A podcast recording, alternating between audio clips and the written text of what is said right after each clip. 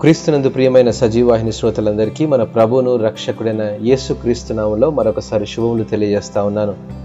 ముందున్న పాఠ్యభాగంలో సంఘ వాగ్దానం అంటే ఏంటో అధ్యయనం చేశాం.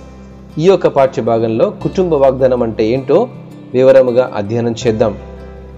దేవుడు పరలోక సంకల్పము చొప్పున జతపరిచిన ఇద్దరు స్త్రీ పురుషుల కలయికయే కుటుంబం. దేవుని పరిశుద్ధ గ్రంథానుసారము క్రీస్తులో నిర్మించబడిన ప్రతి కుటుంబము పరలోక కుటుంబము అని పిలువబడుచున్నది. అట్టి కుటుంబము ఆయన ఆశీర్వాదముతో ఫలభరితమై పిల్ల పాపలతో కలకల్లాడుతూ నిత్యము సంగీతనాదములతోనూ ఆరాధన ప్రార్థనతోనూ విలసిల్లుతూ సంఘంలో ఒక మాదిరి అయి కొనసాగుతూ ఉండాలి. అట్టి కుటుంబం విషయమై దేవుడు ముందుగా సంకల్పించి బయలుపరిచిన వాక్యమే కుటుంబ వాగ్దానము. దైవికమైన కుటుంబము అనగా భార్యాభర్తలు ఇరువురు అకుల ప్రిస్కిలాల వలె వారి పిల్లలు మందిరములో నాటబడిన ఒలివ మొక్కల వలెను దేవుని సన్నిధిలో ఎదగాలి. అది సంగమనే మహావృక్షములో ఒక కొమ్మయే. అది ఎన్నటికీ ఆత్మీయ ఫలములు ఫలించనిదిగానో కత్తిరింపబడి వాడిపోయేదిగానో ఉండరాదు. ప్రతి కుటుంబం క్రీస్తు కుటుంబంలో లేక సంఘంలో ఒక భాగము గనుక ప్రతి స్థానిక సంఘం యొక్క క్రమములోనూ పరిచర్యలోను పాలిభాగస్తులుగా ఉండవలసిందే. భార్యాభర్తలు ఇరువురు ఒకరికొకరు సమర్పించుకుని జీవిస్తూ కుటుంబమును గూర్చిన ప్రతి విషయంలో తమ కర్తవ్యాన్ని నెరవేర్చాలి.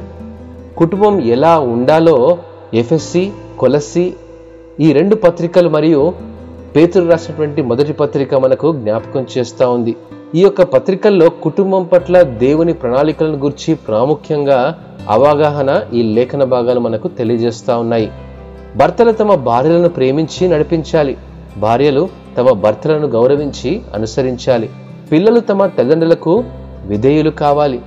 పిల్లల పట్ల తండ్రికి ప్రత్యేక బాధ్యత కలిగి ఉండాలి. విశ్వాసములో బలవంతులగునట్లు తండ్రి అయిన వాడు పిల్లలకు నేర్పించాలి. ఇది వాగ్దానములతో కూడిన ఆజ్ఞలలో మొదటిది. ప్రేమైనటువంటి వాళ్ళారా క్రీస్తు సంకల్పమునకు సంఘం కేంద్రమై ఉన్నది.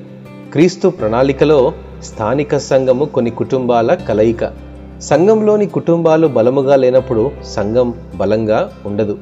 నేడు పాశ్చాత్య దేశాల్లో అనేక కుటుంబాలు విచ్ఛిన్నం అయిపోతున్నాయి కారణం ఏంటంటే వాక్యానుసారంగాను మరియు వాగ్దానపూర్వకంగాను దేవుని సంఘంలో అంటు కట్టబడలేదు కాబట్టి.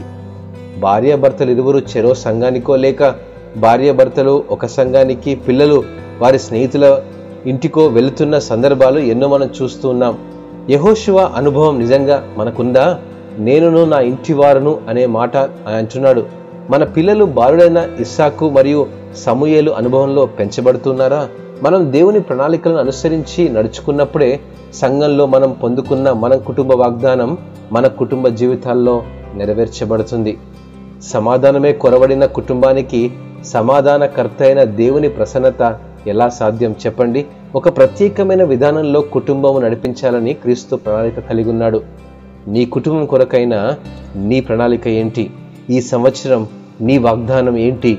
ఒకసారి జ్ఞాపకం చేసుకోవాలి. ఏ వాగ్దానంతో నీ కుటుంబం నడిపించబడుతుందో ప్రశ్న మనం వేసుకోవాలి.